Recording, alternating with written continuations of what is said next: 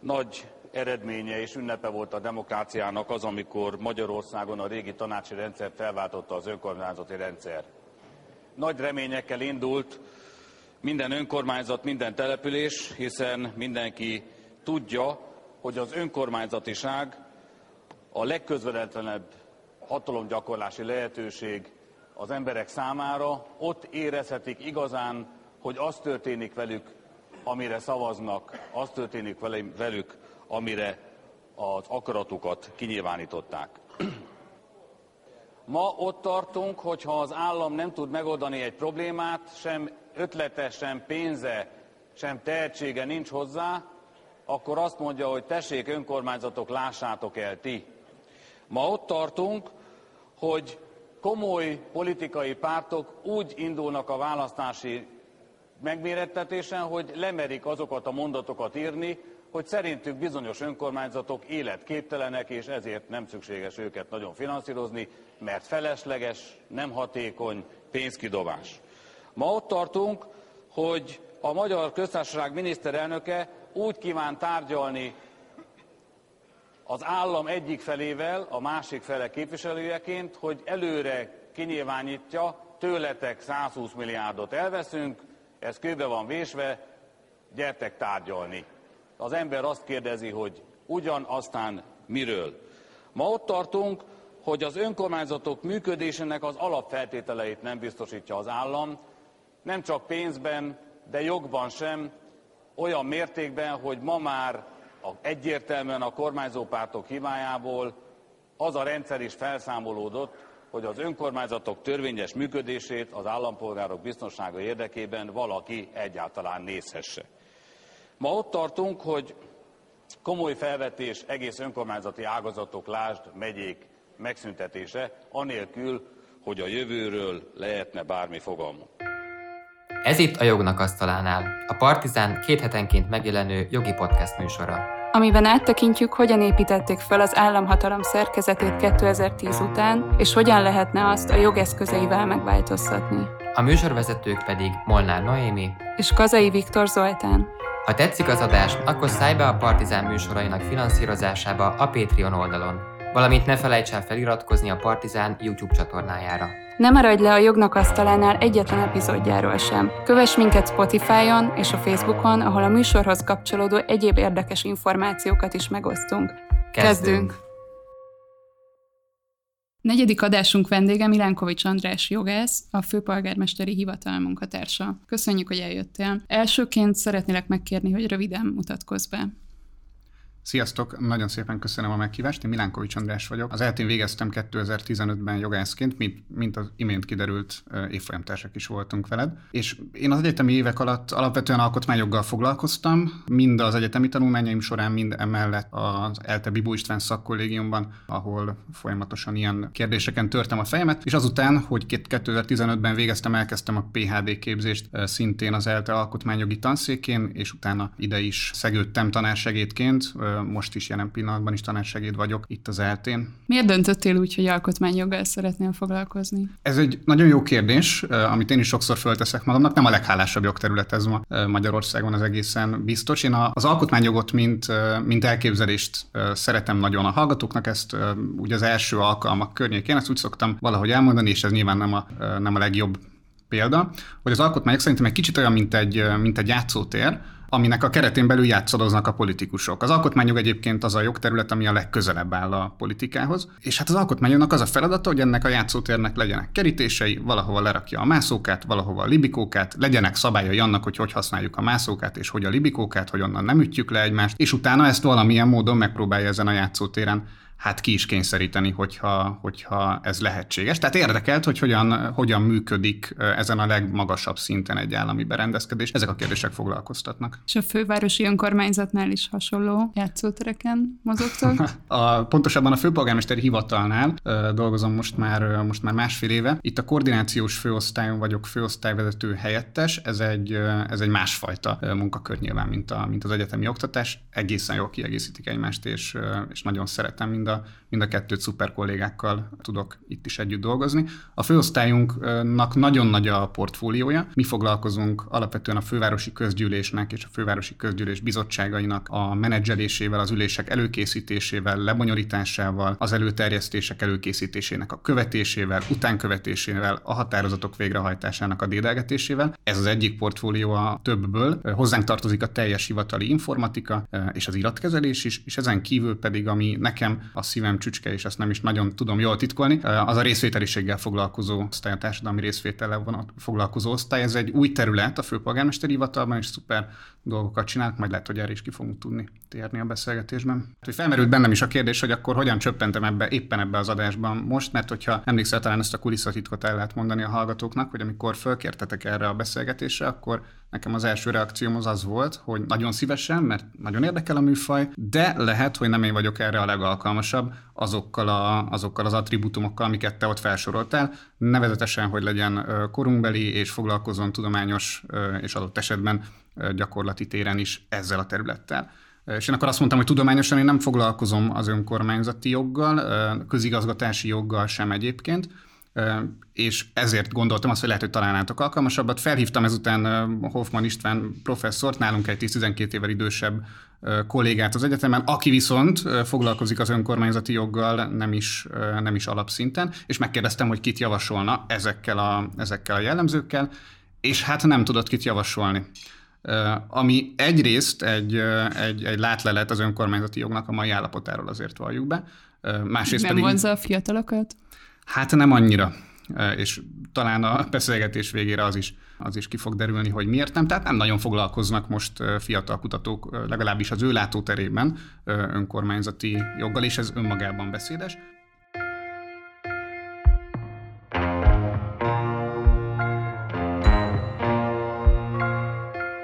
Először beszélnénk egy kicsit az önkormányzatiság lényegéről, aztán az önkormányzatok feladatairól, működéséről, itt lehetne szó a részvételi költségvetésről akár, uh-huh. és utána pedig egy kicsit beszélnénk arról, hogy mi történt az elmúlt tíz évben, valamint a járvány mit hozott az önkormányzatok számára. Az első kérdésem az lenne, hogy hogyan határoznád meg az önkormányzatiságot, mi a lényege, mi az értelme? Több oldalról meg lehet ezt közelíteni. Az egyik, és azt hiszem, hogy az én szívemnek kedves gondolat, az, az a helyi közösségnek, a helyi politikai közösségnek az a joga, hogy őt magát, az adott közösséget érintő saját ügyeiben döntsön valamilyen módon. Van egy ennél pragmatikusabb megfogalmazás is, bizonyos állami feladatokat, amiket el kell látni, így ezen a szinten, helyi szinten egyszerűbb, hatékonyabb, könnyebb megszervezni. És ezeknél van még egy újabb gondolat, amiből szerintem rengeteg energiát is lehet meríteni.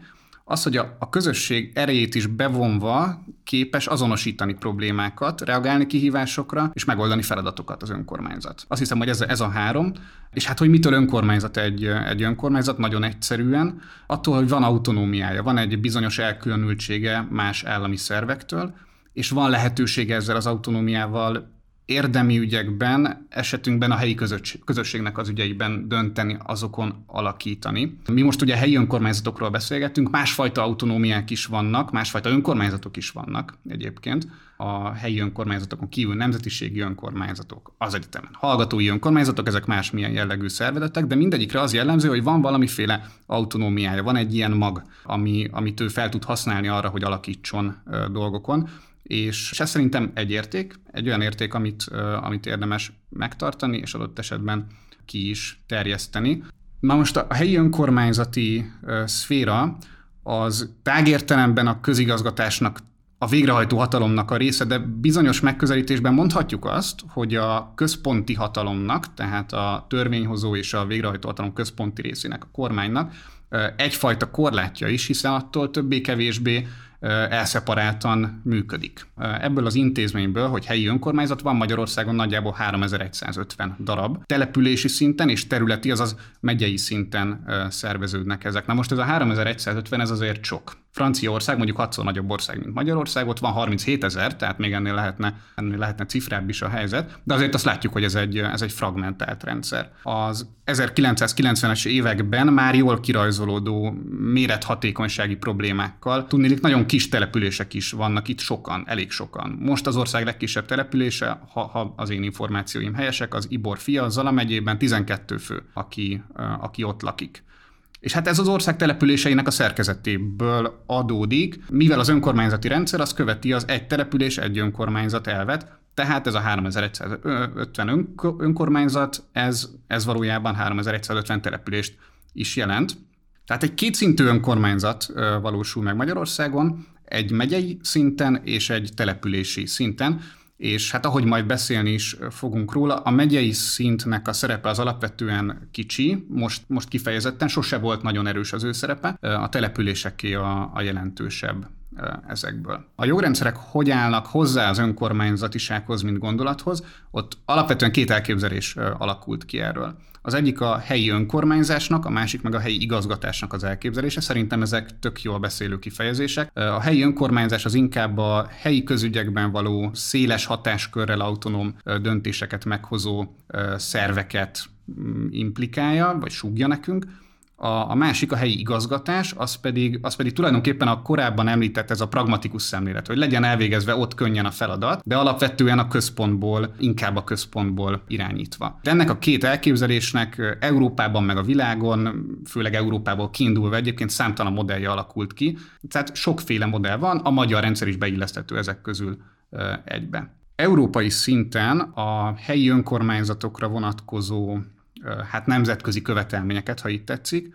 Egy, egy nemzetközi egyezmény, a helyi önkormányzatok európai kartája az, ami, ami körülrajzolja. Ez egy ezerkilencszáznyolcvanötben létrejött egyezmény. Magyarországon ezerkilencszázkilencvenhétben hirdették ki törvényben. A magyar önkormányzatiság hullámhegyek és hullámvölgyek közepette, de létezett már hát tulajdonképpen a, a középkorban is, amikor még ugye, és nem akarok nagyon sokat beszélni erről, csak ilyen nagyívűen, a középkorban az, a központi állami hatalom az nem volt nagyon jól kiépülve a központon kívül. Tehát nem igazán rendelkezett olyan szervekkel, amik végre tudták volna hajtani, vagy egyáltalán igazgatni tudták volna az ország számos pontján lévő számos közösség napi ügyeit.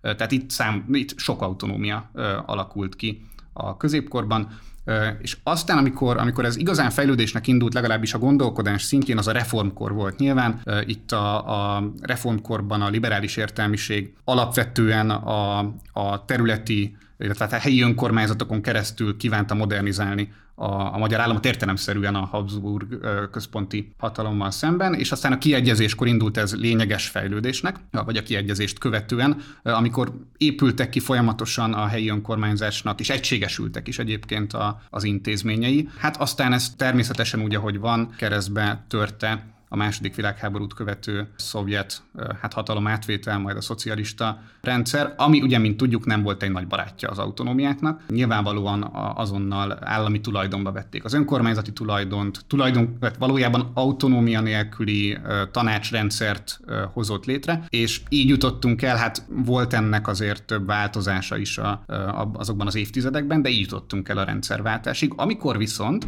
szakítva ezzel a, ezzel a hát nem nagyon épületes hagyományal, és inkább visszatérve a korábbi elképzelésekhez, egy európai szinten is nagyon tág, széles hatáskörökkel rendelkező önkormányzati rendszer jött létre, tehát akkor állt át tulajdonképpen a magyar közigazgatás arra, hogy az önkormányzati rendszer az elkülönül a központi rendszertől, önálló tulajdonnal rendelkezik, a fölöttől rendelkezik, önállóan igazgat a helyi közügyek körében, ezt a helyi közügy szót, ezt ö, sokszor fogom ma valószínűleg ismételni, mert hogy ez egy olyan kifejezés, még hogyha homályos is, Ami, ami alapvetően a helyi önkormányzatoknak a dolga. Ők a helyi közügyekkel foglalkoznak, és ami nem helyi közügy, az országos közügy, vagy valamilyen más közügy, az, az nem feltétlenül az önkormányzatoknak a, a feladata lesz, de a helyi közügyeket viszont kilencventől a magyar önkormányzatok önállóan tudták, tudták rendezni. Az világos, hogy vannak helyi közügyek, de mi garantálja azt, hogy ezt egy önkormányzat fogja ellátni? Valójában, ugye itt, hogyha, hogyha azon a kérdésen gondolkodunk, hogy hogyan épül föl, vagy hogyan épül be a jogrendszerbe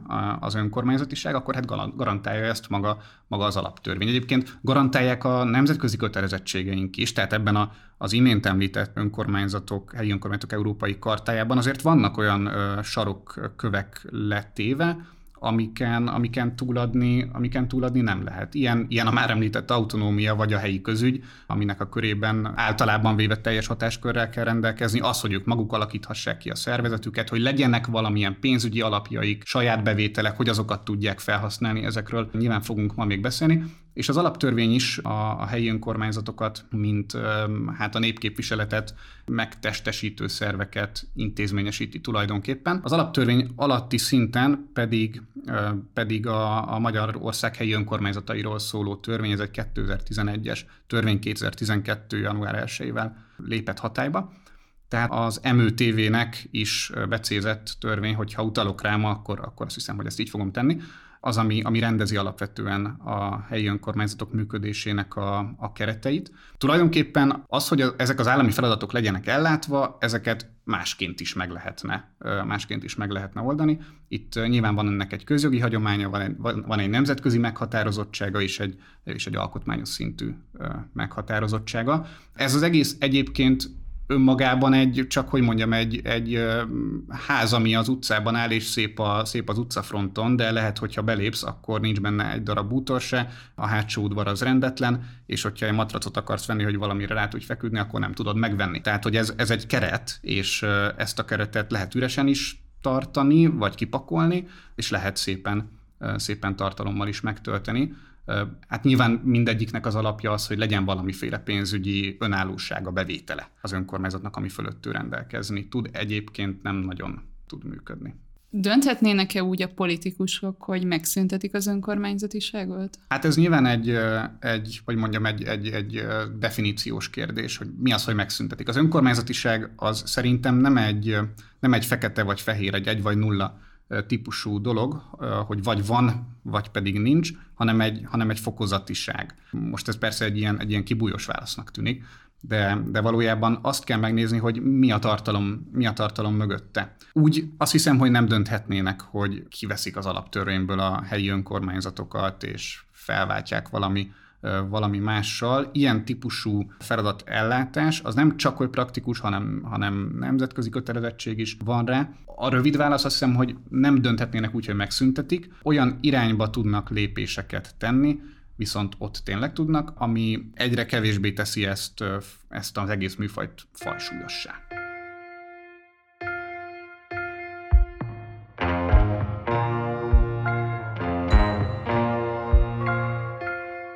Már többször emlegetted a helyi közügy fogalmát, illetve a feladatokat. Jelenleg mik Magyarországon az önkormányzatok feladatai? Meg kell néznünk alaposabban, hogy milyen önkormányzatok vannak, mert hogy, mert hogy nem minden önkormányzatnak ugyanazok a, a feladatai. Ugye azt már korábban megbeszéltük, hogy vannak települési és vannak területi megyei önkormányzatok. A települési önkormányzatok is többfélék lehetnek, ez az említett nagyjából háromezernél több darab helyi önkormányzat, ez a települési önkormányzat. Köztük a legnagyobb számban községek vannak egyébként jelen, alapfokú közszolgáltatások ellátása a feladatuk a saját lakosaiknak kifejezetten. Mint például a, a helyi temetkezés. A községek fölötti, vagy hát ugyanúgy települések, egy másik, másik jogállás, a városi jogállás, akiknek már lehet, hogy a környékükön élők számára is kell közszolgáltatásokat, közszolgáltatásokat biztosítani. Ugyanígy a járásszékhelyvárosok, ez is egy, ez is egy külön szín, nekik a vonzáskörzetük értelemszerűen a, a járás, aminek ők a székhelyei. Nekik a vonzáskörzetük értelemszerűen a járás, amelyeknek ők a székhelyeik. Ezt követik a megyei jogú városok, akiknek már az egész megye vagy a megye nagy része számára kell közszolgáltatásokat biztosítaniuk. Itt gondoltunk egyébként kulturális közszolgáltatásokra, például múzeumokra vagy színházakra akár. A megyei jogú városok egyébként a, a megye székhelyvárosok, és még ezen kívül van öt darab megyei jogú város, akik, akik ebben, a, ebben a státuszban vannak. Na, tehát a települési önkormányzatok így rétegződnek, és hát a megyei önkormányzatok pedig, ahogy említettem, ők egy, ők egy kicsit más fajsúlyúak ebben az egészben. A, az ő feladatai között ugyanis nem nagyon vannak közszolgáltatások most már. Korábban, korábban voltak, most már kifejezetten fel van sorolva az ő, az ő négy darab feladatuk: területfejlesztés, vidékfejlesztés, területrendezés és koordinációs feladatok, ezeket látják ők el, tehát aránylag az önkormányzati rendszerben ő, ők hát nem azok a, a, nem azok a szervek, akikkel a mindennapi életben találkozunk tulajdonképpen. Én most megnéztem a Pest megyei önkormányzatnak a, a honlapját, tulajdonképpen az elmúlt években hát a, a költségvetését és az árszámadását fogadta el rendeletben. Létezni létezik, de nem lát el olyan kiterjedt feladatkört, mint amit a települési önkormányzatok. És hát ezen kívül még ott van a főváros, mint, mint egység, és itt egy kétszintű önkormányzat valósul meg. Egyrészt vannak a, a kerületi önkormányzatok, amelyek a települési feladatokat látják el, és van a fővárosi szintű önkormányzat, a fővárosi önkormányzat, ami viszont területi és települési szintű feladatokat is ellát, plusz a, a Margit-sziget, ami a fővárosi önkormányzat által közvetlenül igazgatott terület, a Margit-sziget tekintetében végzi a, az igazgatási feladatokat. A fővárosi önkormányzat meg a kerületek között el, el vannak különítve a feladat és hatáskörök. Tehát ott le van osztva, valamit a főváros csinál, valamit a, valamit a kerület csinál, átfedés ott elméletileg nem lehet, és hát az elmúlt években előfordult egyes esetekben, hogy külön törvények, tehát az országgyűlés kivett bizonyos részeket, bizonyos városrészeket terül, kerületi hatáskörbe, például a Városliget volt ilyen, amire ugye azt mondták, hogy hát ez az egész ország szempontjából jelentős, éppen ezért ne a kerület döntsön benne, hanem a főváros és a kormány. Még mindig nem kezdtem el arról beszélni, hogy milyen feladatok vannak, amik pedig a... Igen, ezt akartam mondani. Pedig az eredeti kérdés volt, de, de azt hiszem, hogy innen tudunk erre ráfordulni. Tehát a, a helyi közügyek alapvetően a, a lakosságnak a közszolgáltatásokkal való ellátását szolgál, jelentik vagy szolgálják. Helyi önkormányzás az a, a lakossággal való együttműködés, anyagi, szervezeti, személyi feltételeit teremti meg, meg ennek az egész hátterét. Itt kétfelé bonthatjuk azokat a feladatokat, amiket az önkormányzatok ellátnak. Egyik típust azt úgy hívjuk, hogy önkormányzati feladatok, a másik típus meg úgy hívjuk, hogy átruházott államigazgatási feladatok, és ezek rettentő unalmas kifejezéseknek tűnnek, pedig, pedig nem azok, hanem, hanem egyébként ennél, ennél sokkal színesebbek. Kezdjünk el beszélni az önkormányzati feladatokról, amiket kifejezetten a helyi önkormányzatoknak kell ellátni.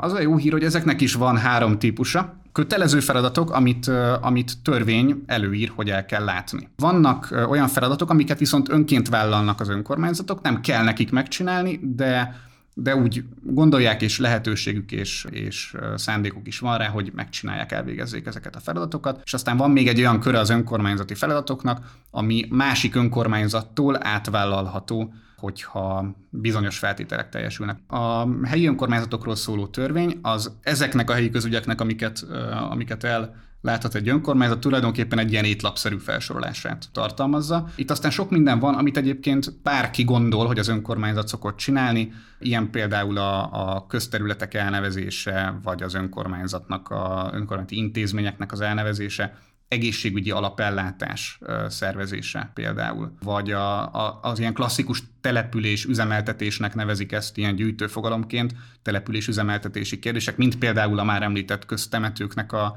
a kialakítása, vagy a közvilágítás, vagy a helyi utaknak a kezelése, parkolás biztosítása, hogy egy, egy, egy olyan forró témát mondjunk még. Az óvodai ellátás például maradt az önkormányzatoknál, és ilyen még, de ezek most mind csak példák nyilván, a lakásállománnyal való gazdálkodás például, hogy megint egy ilyen témát dobjak be, vagy a hajléktalan személyeknek az ellátása, tehát ilyen szociális típusú feladatok. Azt érdemes tudni ezekről a, ezekről a feladatokról, ezeknek egy részét nem is, a, nem is az em ö té, hanem ágazati törvények, tehát az adott mondjuk a kulturális kérdésekről szóló törvény, vagy a szociális igazgatásról szóló törvény, ami elég komplexen mutatja be az adott területet, vagy hát szabályozza az adott területet, bizonyos feladatokat az önkormányzatok feladatává tesz.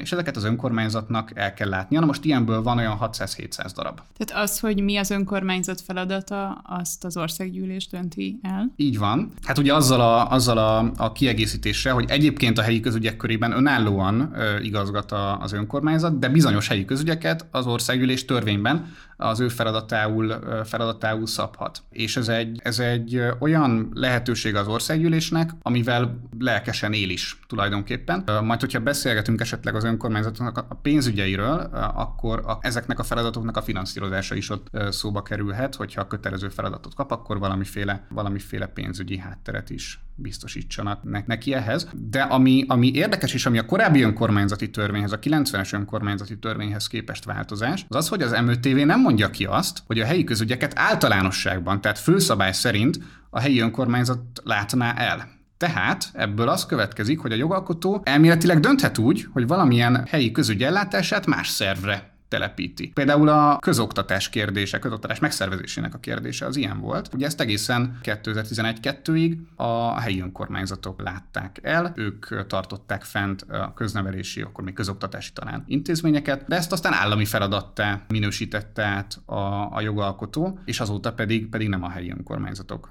látják el ezeket a feladatokat, és hát tulajdonképp ez alapján bármely önkormányzati feladattal akár megtörténhet. Ezeknek a kötelező feladatoknak a részletszabályait egyébként a kormány is meghatározhatja. Itt annyit mondott az Alkotmánybíróság még régen ezerkilencszázkilencvenegyben, hogy az már alkotmány ellenes lenne, hogyha ebben a részletszabályozásban a kormány olyan részletekig menne le, ami valójában teljesen elveszi az önkormányzattól a valós döntésnek a jogát. Tehát idáig elméletileg nem juthat el kormány. Tehát a kötelező feladatok ellátása az önkormányzatok legfőbb célja. Erre van nekik vagyonuk, ezért működnek, hogy ezek a feladatok el legyenek látva. Nyilván ehhez egyébként infrastruktúrát is biztosítani kell, informatikai hátteret, egy sor más dolgot, de, de ezeknek a feladatoknak az, az érdekében teszik ezt. Aztán vannak az önként vállalt feladatok, ezek is nyilván csak a helyi közügyek körében vállalhatók. Ezek olyan helyi közügyek lehetnek, amikre valamelyik másik jogszabály nem mondja azt, hogy ezt másnak kellene ellátnia. Tehát nem utalja más szerv hatáskörébe. Például volt egy ügy ezerkilencszázkilencvenháromban talán, amikor a gyulai önkormányzat létrehozott egy, hát tulajdonképpen egy helyi rendőrséget most egy kicsit leegyszerűsítve, való, egy ilyen közterületfelügyelet extrákkal típusú, típusú szervet, és erre azt mondta az Alkotmánybíróság, hogy ezzel túllépte a helyi közügyek körét, mert ezek a típusú kérdések, amiket, amiket hatáskörként ennek a rendőrségnek vagy közterületfelügyeletnek odaadott, ezek a rendőrség feladatai. És a rendőrség pedig egy állami központi szerv, aminek a feladatait nem veheti ilyen módon át az önkormányzat. A, ahogy jöttem ide az utcán, jó néhány társasháznak a kapualjában láttam táblát, hogy ennek a társasháznak a felújítását a kerületi önkormányzat támogatta például. Valószínű, hogy ez, hogy ez egy önként vállalt feladata az önkormányzatnak, vagy a fővárosi önkormányzatnak is, is vannak ilyen számos ilyen feladatai, amiket önként vállalt nappali melegedő fenntartása, vagy más szolgáltatások hajléktalan embereknek, van óvodája a fővárosi önkormányzatnak, ami szintén önként vállalt feladat, van még jó néhány ezeken, ezeken kívül. Ezeknek az a, a jellemzőjük, hogy ennek a pénzügyi forrása az a saját bevétele az önkormányzatnak alapvetően, tehát abból kell finanszírozni, erre alapvetően nem ad pénzt az állami költségvetés, illetve adhat, de, de tipikusan azért inkább a saját bevételekből áll össze ez a, ez a pénzügyi forrás. Az önként átvállalt feladatokról nagyon röviden talán csak annyit még egyszer, hogy ez egy alapvetően kivételes, kivételes feladatellátás, amikor egy nálad nagyobb önkormányzattól veszel át egy olyan feladatot, amit neki kellene ellátni, de te szeretnéd ellátni. Megvan ennek a feltételrendszere, többlet állami támogatás nélkül, tehát nem kaphatsz érte több pénzt az államtól. Azt megkaphatod, amit ő kap, hogyha megegyeztek, hogy te látod el innentől, de annál többet nem kaphatsz. És ennél kivételesebb eset, amikor pedig a nem más önkormányzata, hanem az állammal kötött megállapodás alapján egy állami feladatot vállal át az önkormányzat, azt hiszem, hogy ez nem nagyon, nem nagyon gyakori. És talán még egy itt a feladatoknál, hogy az é u-s projektek megvalósítása esetén viszont a kormány dönthet a beruházás megvalósításáról, azért, mert az é u felé ő lesz felelős. Ez viszont egy fontos korlátja az önálló feladatellátásnak, mert nyilván az önkormányzatok nagyon sokszor é u-s, é u-s finanszírozással valósítanak meg feladatokat. Na hát az önkormányzati feladatok buborékjáról ennyit, és akkor a másik buborék, amiről, amit említettem, azok az átruházott államigazgatási feladatok, mert hogy az önkormányzatoknak a hivatalai és a és a, az egyes szervei tulajdonképpen nem csak önkormányzati feladatokat látnak el, tehát nem csak az előző buborékba tartozó feladatokat látnak el, hanem állami, központi állami feladatokat is. Ezek olyan feladatok, amik nem helyi közügyek, de helyi szinten kell ellátni őket, mert itt praktikus ellátni. Ugye említettem, vagy utaltam a, a közigazgatás szervezésnek arra az alapgondolatára, hogy egyrészt nyilván legyen jogszerű, másrészt meg legyen praktikus, célszerű az a, az a, az a feladatellátás, meg hatékony. És hát nem lenne hatékony, hogyha hogy kizárólag ezekre a feladatokra az állam, a központi állam az önkormányzatok mellé még más szervezetrendszert is létrehozna. Egyszerűen túl, túl nagy lenne az állam, hogy ilyen egyszerűen fogalmazzak. Tehát ezek egyrészt nem önkormányzati döntések, másrészt viszont itt látják, itt látják el őket, és mivel ezek nem önkormányzati döntések, hanem állami központi hatáskörben vannak ezek a, a döntések, ezért itt a, a fővárosi és megyei kormányhivatalok, amik ahogy a nevük is mutatja, a fővárosban és minden megyében vannak. Őket tulajdonképpen úgy kell elképzelni, mint az államnak a kinyújtott kezei, vagy mint egy ilyen, egy ilyen fiók, a központi hatalomnak egy, egy fiókja a helyi szinten. Itt ők tulajdonképpen felettes szervek ezeknél a, ezeknél a feladatoknál. Most az ilyen átruházott államigazgatási feladatoknak a száma, amik az önkormányzatnál vannak, a járási hivatalok létrehozásával, tehát a kétezer-tízes évek elején eléggé lecsökkent, de azért még vannak. Itt, a, aki ezt ellátja, az vagy a polgármester, vagy a jegyző, vagy a hivatalnak egy ügyintézője, de itt mire kell gondolni? Hát például az anyakönyvezésre lehet itt gondolni, amikor ugye gyermek születik, vagy, vagy például házasságot kötnek, polgári házasságot kötnek emberek, akkor, akkor ezt az anyakönyvön át kell vezetni, és olyankor hát hova sétál be az ember? A polgármesteri hivatalba. De ott nem önkormányzati döntés fog születni, hiszen ezeknek az a logikája, hogy ezt az egész országban ugyanúgy kell csinálni. Ez nem helyi ügy, hanem az anyakönyvezés az egy, az egy nagyon fontos feladata az államnak, és azt mindenhol egységesen kell például végezni. Ki látja el ezeket a, ezeket a feladatokat, mert hogy most azért megbeszéltük, hogy van jó néhány, hoz jó néhány döntést, és majd akkor talán arról is lehet beszélni, ki hozza ezeket a döntéseket a kormányzat, de ettől, ettől még nem lesznek ellátva tulajdonképpen a feladatok. Az, aki előkészíti az önkormányzatnak a döntéseit és végrehajtja, az a polgármesteri hivatal, vagy hogyha több önkormányzat összefog, ezek a kisebb önkormányzatok, nekik egyébként kötelező az em ö té vé alapján összefogni, ők közös önkormányzati hivatalokat hozhatnak létre. Ez egyébként a kilencvenes évek tapasztalata volt, amikor nem volt ilyen kényszer, hogy közös önkormányzati hivatalok legyenek, hanem minden településnek volt egy polgármesteri hivatala tulajdonképpen, és akkor a tizenvalahány fős településeknek ugyanúgy, mint a több százezer fős településeknek volt polgármesteri hivatala, nyilván más létszámmal, de hát ez nem volt hatékony, hogy ennyire széttöredezett a rendszer. Aztán ezen segített az önkormányzati jog, de az em ö té vé pedig egy ennél keményebb szabályt vezetett be, bizonyos típusú, illetve hát lélekszámú tulajdonképpen településeknek közös önkormányzati hivatalt kell létrehozniuk egy járáson belül. Ilyenből van most hétszáznegyven darab az országban, legalábbis az én legutolsó, én általam látott legutolsó adat szerint. Másfélszer annyi, mint amennyi nem közös, hanem egyedi polgármesteri hivatal van az országban, és a, a települési önkormányzatok nyolcvanöt százalék, nagyjából nyolcvanöt százalékában egyébként közös önkormányzati hivatal végzi az önkormányzati feladatokat, ő viszi az ügyeket, előkészíti a döntéseket, aztán végrehajtja a döntéseket, tehát a helyi közigazgatásért tulajdonképpen ő felelős. Ezen kívül, ahogyan még ellátják ezeket a feladatokat, van egy, van egy nagyon tág szervezetalakítási szabadsága az önkormányzatoknak. Létrehozhat költségvetési szerveket, mondjuk egy színházat, vagy talán nem is a színház a legjobb, mert az sokszor cég formájában hozzák létre, de hát cégeket is létrehozhat, ezeken keresztül is elláthatja egyébként a közfeladatait, például tipikusan a helyi tömegközlekedésre, ami szintén egy, egy önkormányzati feladat, hát valamiféle más jogi személyt hoznak létre, mondjuk egy zé er té-t például Budapesten.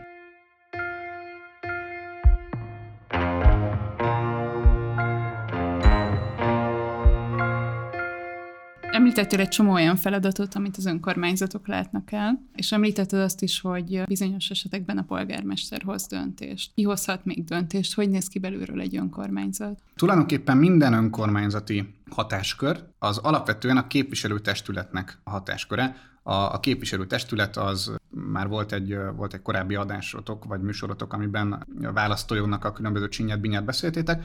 Hát a képviselőtestület az választójog alapján létrejött testület, ez különböző méretű helyi önkormányzatoknál különböző számú képviselőt jelent, és különböző választási rendszerekben is nyerik ők a megbizatásukat.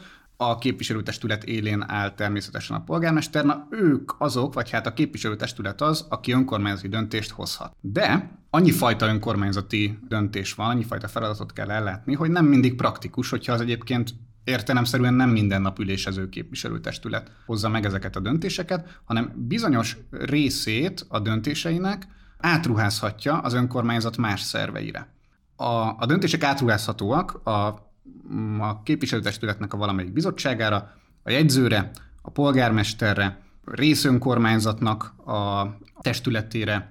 Tehát ez egy aránylag legombolható köre a döntéseknek. Ez például, hogy el lehessen képzelni, ez úgy néz ki a fővárosi önkormányzat esetében, hogy van egy, van egy önkormányzati rendelet, tehát ezeket jogszabályban lehet átruház, átruházni ezeket a ezeket a döntéseket, és annak van a végén egy bazi hosszú táblázat, és abban le van írva, hogy ez a döntés, ez a főpolgármester hatáskörébe van átruházva, ez a döntés, ez valamelyik bizottság hatáskörébe van átruházva, ez a döntés meg a főjegyzőre van átruházva a fővárosi önkormányzat esetében. Na most ez minden önkormányzat a saját rendeletében, a szervezetéről meg a működéséről szóló rendeletben szabályozhatja, és ott ezeket, ezeket lehet alakítani.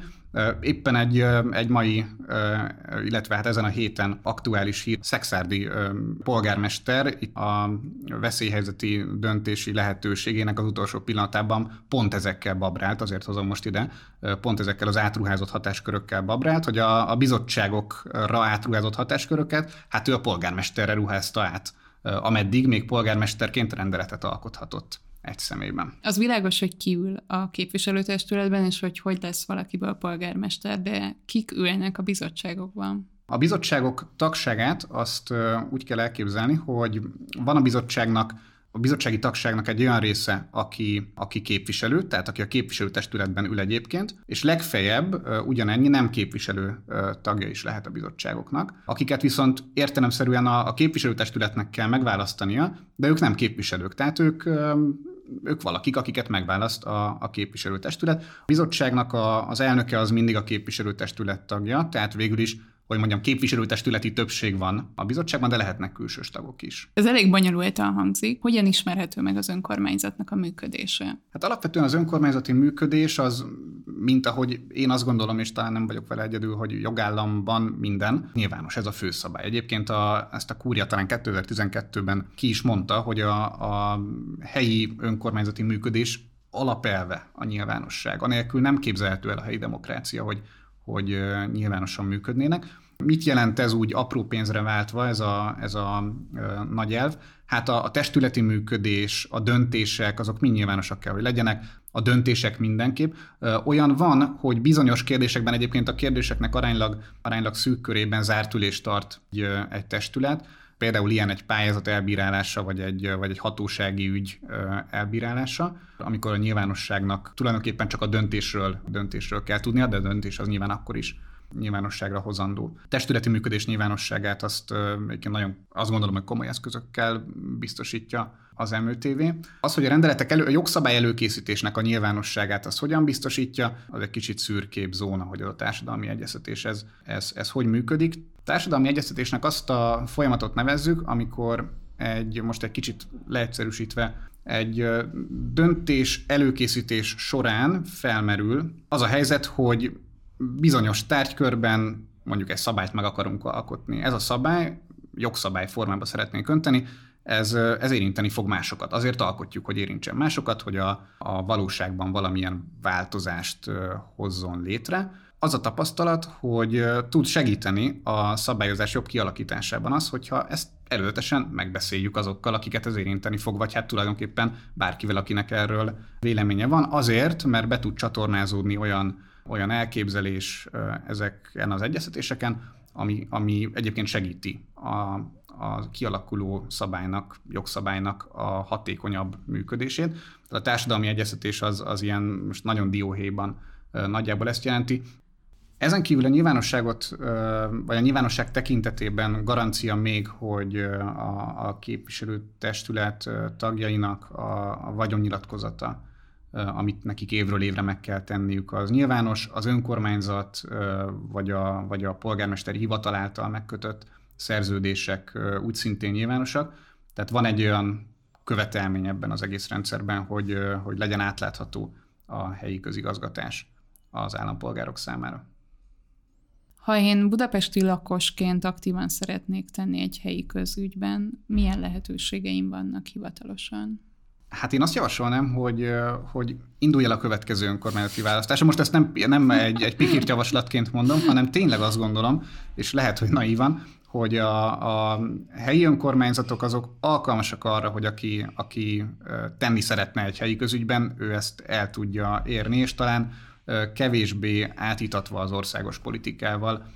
Most ezt az, a, a, a, az átlagos helyi önkormányzat ügyében mindenképpen így gondolom, tehát kevésbé átítatva, mint, mint, a, mint az úgynevezett nagy politika, jelentsen ez bármit is. És hát ezt nyilván választójog alapján meg is lehet, meg is lehet tenni. Na de ezen kívül, hogyha, hogyha helyi közügyekben szeretnél tenni, akkor most fővárosi, fővárosi relációban kérdezted ezt, és hát szerencsére erről tudok is beszélni szinte akármennyit.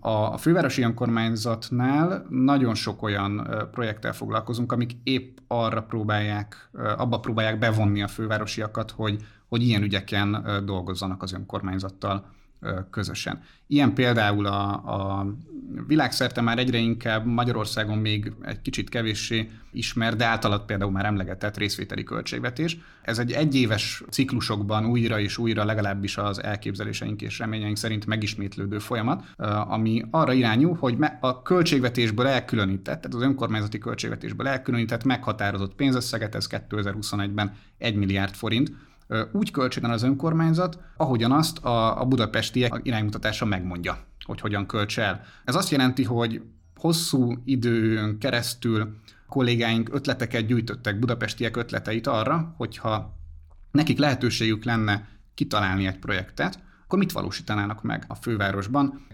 Ezek most bizonyos, bizonyos kategóriákba sorolódnak, amelyek egy-egy fontos területét fogják át a fővárosi önkormányzat elképzeléseinek.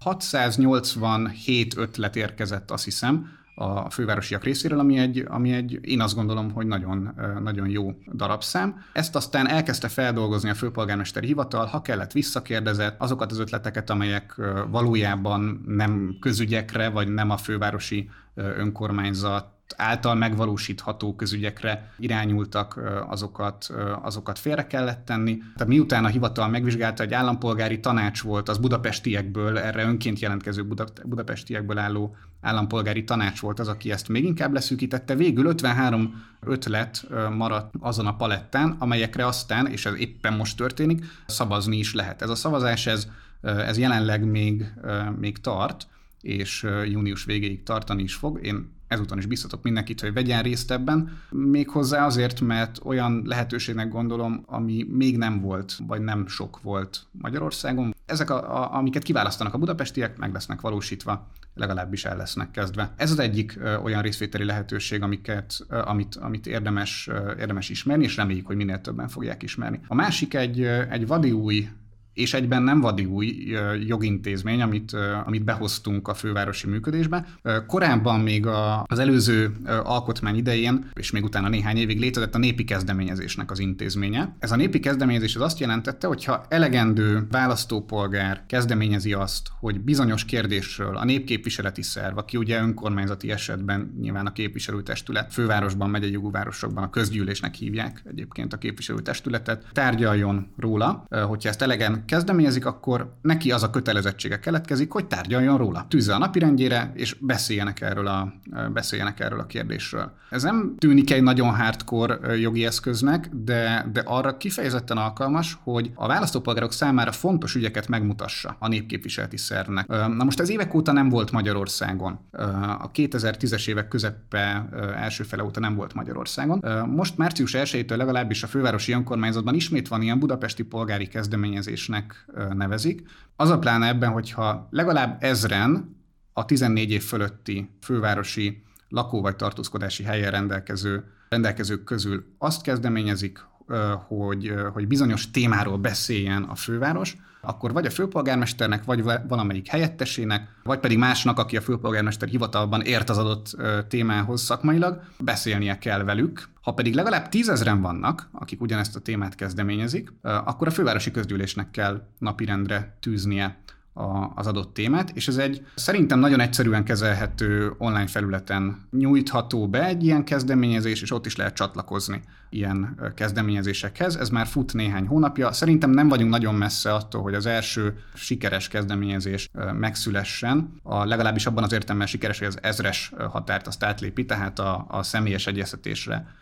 már akkor lehetősége lesz. Ha pedig tízezer fölött végezne, akkor, akkor nem csak, hogy tárgyalna róla a közgyűlés, de a kezdeményező maga is felszólalhat a közgyűlés ülésén, és részt vehet ebben. Ez is mindenképpen egy olyan lehetőség, ami ugye úgy szólt a kérdésed, hogy hogyan lehet alakítani a helyi közügyeket, hát így aztán szerintem lehet, de ott vannak azok a klasszikus intézményei is a közvetlen demokráciának, ami jelenti a helyi népszavazást, ami jelenti a közmeghallgatás nevű műfajt. A közmeghallgatás az egy, az egy olyan kötelezettsége minden önkormányzatnak, amit, amit legalább évente egyszer neki meg kell csinálnia. üljön össze a képviselőtestület, és járulhasson oda, és egyébként az megelőző időben pedig jelezhessen bárki olyan kérdést, amit ott azon a közmeghallgatáson megválaszolnak, vagy ha ott nem válaszolják meg, akkor meghatározott időn belül arra választ kap. Egyébként sajátos, hogy ez, ez milyen típusú településeken hogyan működik. Volt, hogy egy, egy kis településnek a polgármesterével, néhány százfős településnek a polgármesterével beszélgettem, és megkérdeztem náluk, hogy működik a közmeghallgatás. Azt mondta, hogy persze, persze megcsináljuk, de azért nálunk ez sokkal közvetlenebb, megyek az utcán, és megkérdeznek, én megválaszolok. Az ennél nagyobb településeken nyilván ez ennyire közvetlenül nem tud működni, hanem van egy ilyen formalizált eljárása ennek, és hát a, a helyi népszavazás az pedig, egy, az pedig egy ismert intézmény.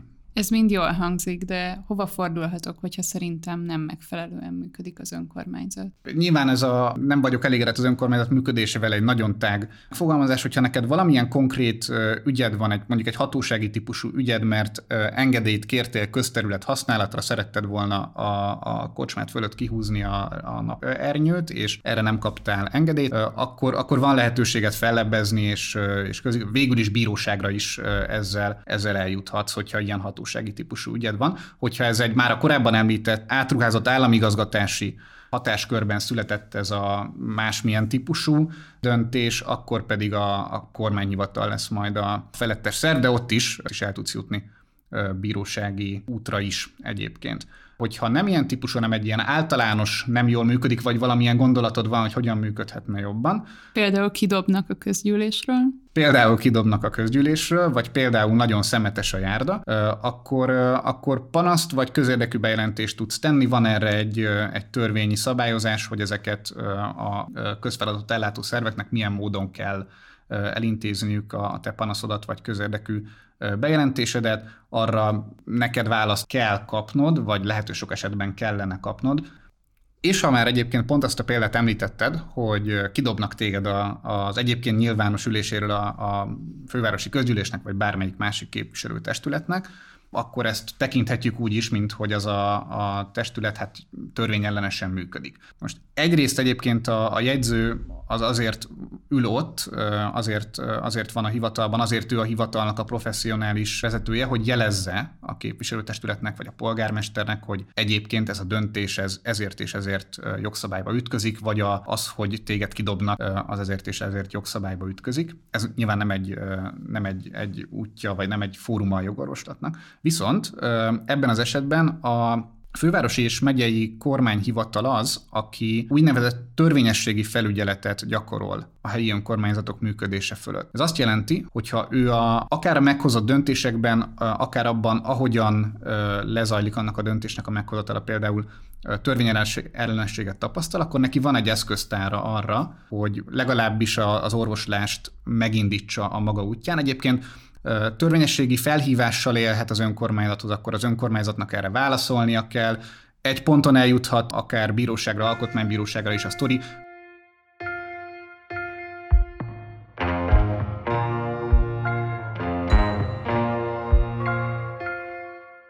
Látsz alapvető változást kétezer-tíz vagy az új önkormányzati törvény bevezetése óta az önkormányzati rendszerben? Igen, sok alapvető változás volt. Lehet, hogy bizonyos téren voltak változások a, a működés valóságában, más téren a környezet, működési környezet valóságában, és voltak nyilván jogi típusú, típusú változások is. Egy szám párt szeretnék talán itt a, ez elején a válaszomnak bedobni, ez egy Eurostat jelentés. kétezer-tízben a magyar helyi önkormányzatok kiadásai, azok a, a gé dé pé tizenkét egész öt tized százalékának feleltek meg. Az é u átlag is e körül volt, tizenegy egész kilenc. kétezer-tizenhétre, ugyanez szerint az Eurostat jelentés szerint, magyar arányos önkormányzati kiadás az ennek a felére, hat egész három tized százalékra, pont a felére esett vissza.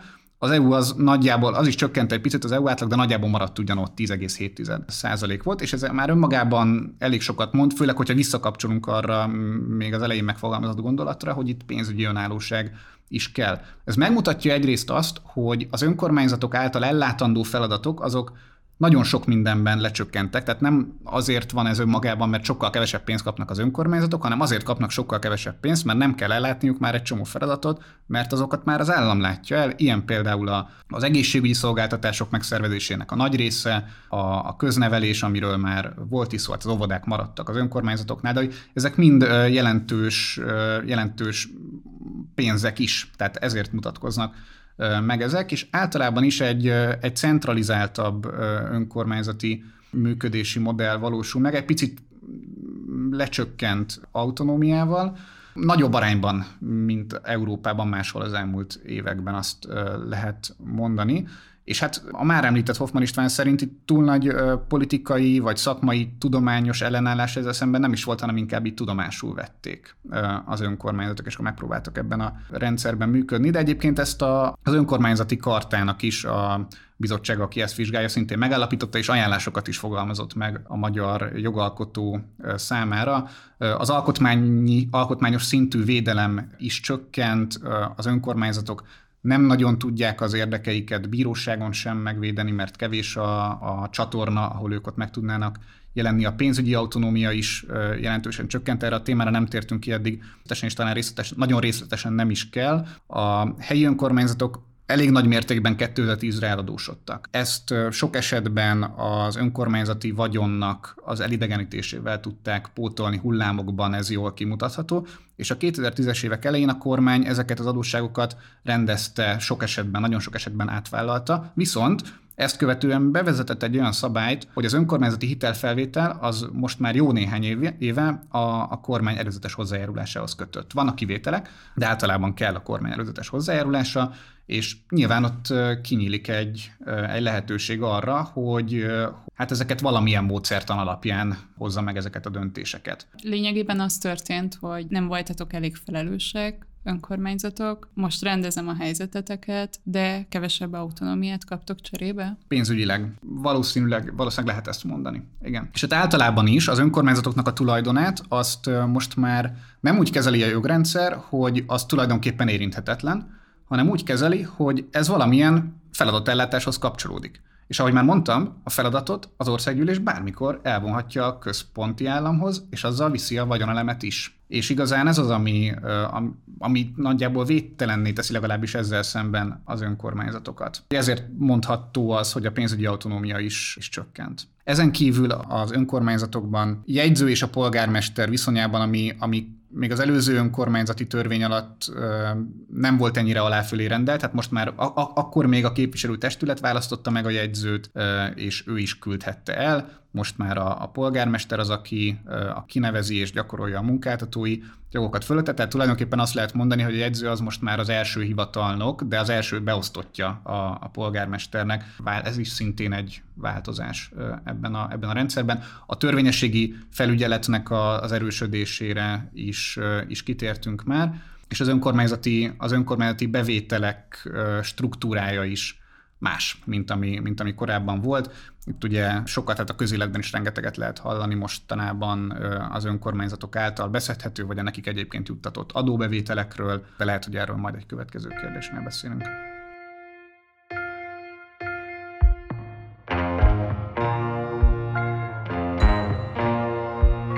Milyen változásokat hozott a járvány az önkormányzatok számára? Nagyon jelentős változásokat, egyébként épp a héten állt vissza tulajdonképpen az em o té vé szerinti rendbe az önkormányzatok működése, hogyha, hogyha így tetszik. A közigazgatási jogtudomány, meg egyébként a tapasztalat is azt mondja, hogy válsághelyzetekben mindig felerősödik a központosításnak az igénye. Elég egyébként, hogyha a római birodalomnak a határozott időre megbízott, tulajdonképpen teljhatalommal felruházott diktátori pozíciójára gondolunk, az is ugye egy ilyen válságkezelés volt tulajdonképpen, és, és ezt lehetett tapasztalni a, a koronavírus járvány alatt is. Egyrészt, ugye jogilag az történt, hogy kihirdették az úgynevezett veszélyhelyzet, veszélyhelyzetet, ami egy különleges jogrendi állapot. Ez országos szinten egyébként még korábban nem történt meg, helyi szinten mondjuk a kolontári vörösiszap katasztrófakor, vagy, vagy Dunai árvíz idején megtörtént, de ez kisebb területi egységekre korlátozódott. Ilyenkor az a logika, hogy nem biztos, hogy az adott válság, ami sokféle lehet kezelése érdekében, a képviselőtestület azonnal össze tud ülni, döntést tud hozni, stb. Most az önkormányzatokra fókuszálok kifejezetten, nyilván egy csomó más változást is hozott a, a veszélyhelyzet. Éppen ezért a katasztrófavédelmi törvénynek élesedett az a rendelkezése, hogy a, a képviselőtestület hatáskörében a, a polgármester egy személyben tud döntést hozni, ameddig veszélyhelyzet van. Hát ez tulajdonképpen egy nem szok, nagyon nem szokványos helyzet. Az önkormányzatok így úgy, ahogyan, ahogyan gondolták vagy tudták, próbálták ezt kezelni. Például elindult egy olyan gondolkodás, egyébként nálunk a fővárosi önkormányzatban is, hogy ha személyes jelenléttel nem is lehet üléseket tartani járvány idején, de hogy videokonferencia vagy valamilyen módon lehetne-e. Egyébként a technikai feltételek, feltételek erre adottak lennének, még arra is, hogy távolról megbízható módon zárt rendszerben úgy szavazzanak a képviselők, hogy, hogy az ne legyen semmi által se befolyásolható. Viszont van a Kúriának egy kétezer-tizenkettes döntése, igaz, hogy az kilenc évvel ezelőtt volt, de azt mondja, hogy nem lehet kiváltani a személyes jelenlétet videokonferencia vagy más táv szavazás ilyesmi alapján. Egyébként ezt érdemes lenne valószínűleg felülvizsgálni, azért elég sokat fejlődött azóta technológia. Tehát a polgármester önállóan ö, hoz döntést. És, ö, és hát jöttek azért a sztorik az elmúlt, ö, most már bő egy évben, amikor, ö, amikor polgármesterek hoztak is ö, mindenféle döntéseket ebben a tekintetben. Már említettük Szexárd ö, polgármesterét, akinek ö, nem az első országos hírekbe kerülése volt az eheti döntés, amikor tulajdonképpen a tizenötödik évvel polgármesternek megszűnt ez a jogosítvány, hogy a képviselőtestület hatáskörében önállóan döntsön. De ebbe az önálló döntésbe a rendeletalkotás is beletartozott, meg mindenféle. Tehát mindazt, amit a képviselőtestület csinált, mindent. Ezt most egyedül megcsinálhatta mindent. A polgármester? Így van. Így van. Mindent megcsinálhatott, és az ezelőtti napon a már említett polgármester például igen csak átalakította korábban beszélt átruházott hatásköröknek a a helyi, a helyi leosztását. Nagyon sok mindent, hogy, hogy nem a polgármester hatáskörébe tart a képviselőtestület hatásköréből döntve. De hát a kormány is ugyanezt csinálhatta. Az a különbség a kormánynak a veszélyhelyzeti döntéshozatalával kapcsolatban, hogy a veszélyhelyzet végével azok a, azok a kormányrendeletek, meg azok a döntések, azok hatályukat vesztik, viszont a veszélyhelyzet idején a polgármester által meghozott döntések, azok, azok megmaradnak. Tehát azok, azok, nem, azok nem ilyen kérészéletű, vagy hát behatárolt életidejű döntések. Hát számos esetben az volt tapasztalható, hogy a, a, az országgyűlés, illetve a, a központi kormányzat az önkormányzatoknak a saját bevételeit csökkentette különböző módon. A, az idegenforgalmi adó, ami az önkormányzatok egy részének azért a legjelentősebb önálló bevétele, hát részben mentesítette az adóalanyokat, akiknek ezt fizetni kellene, részben pedig a jövőre nézve is, legalábbis még erre a naptári évre, évre nézve korlátozta az adónak a mértékét. A, a gépjármű adóbevételeket elvonta például, és hát ami, ami szintén nagy sajtóvisszhangot kapott, hogy a járványkezelés keretében lehetőség volt úgynevezett különleges gazdasági övezetek létrehozására. Egy ilyen különleges gazdasági övezet létre is jött Gödön, az épülő Samsung gyárnak a, a keretében. Ez olyan esetben tehető meg, amikor legalább száz milliárd forint a beruházás értéke, és a, az a beruházás az, az arra ráfogható, hogy fejleszti a gazdaságot és munkahelyeket teremt, ami azért egy száz milliárd forintos beruházásra, hát vagy minden esetben ráfogható. Kormány rendeletben jelöli ki ezeket az övezeteket, és a települési önkormányzatnak a tulajdonából a megyei önkormányzat tulajdona lesz. Tehát egy ilyen, egy ilyen tulajdon át, hát nem ruházás, de átadás történik. Így aztán az ezzel összefüggő adóbevételek is, meg egyébként csomó minden más, az ellátandó feladatoknak egy kis részével a megyei önkormányzathoz vándorolnak. Ebben az a különleges, hogy ez elméletileg csak a veszélyhelyzet idejére szólt. Tehát a kinyíló kérdések kikerülése véget, ezeket aztán törvényerőre emelték, és most már a jogrendszernek a része lett tulajdonképpen. Mai adásunk vendége Milánkovics András jogász volt. Köszönjük, hogy eljöttél. Nagyon szépen köszönöm. Az adás elkészüléséhez nyújtott segítségért köszönet illeti Merényi Miklóst, a K-Monitor Közhasznú Egyesület munkatársát. Ez volt a Jognak Asztalánál, a Partizán jogi podcast műsora. Ha tetszett az adás, akkor szállj be a Partizán műsorainak finanszírozásába a Patreon oldalon, valamint ne felejts el feliratkozni a Partizán YouTube csatornájára. Ne maradj le a Jognak Asztalánál egyetlen epizódjáról sem. Kövess minket Spotify-on és a Facebookon, ahol a műsorhoz kapcsolódó egyéb érdekes információkat is megosztunk. Várunk vissza két hét múlva egy újabb epizóddal.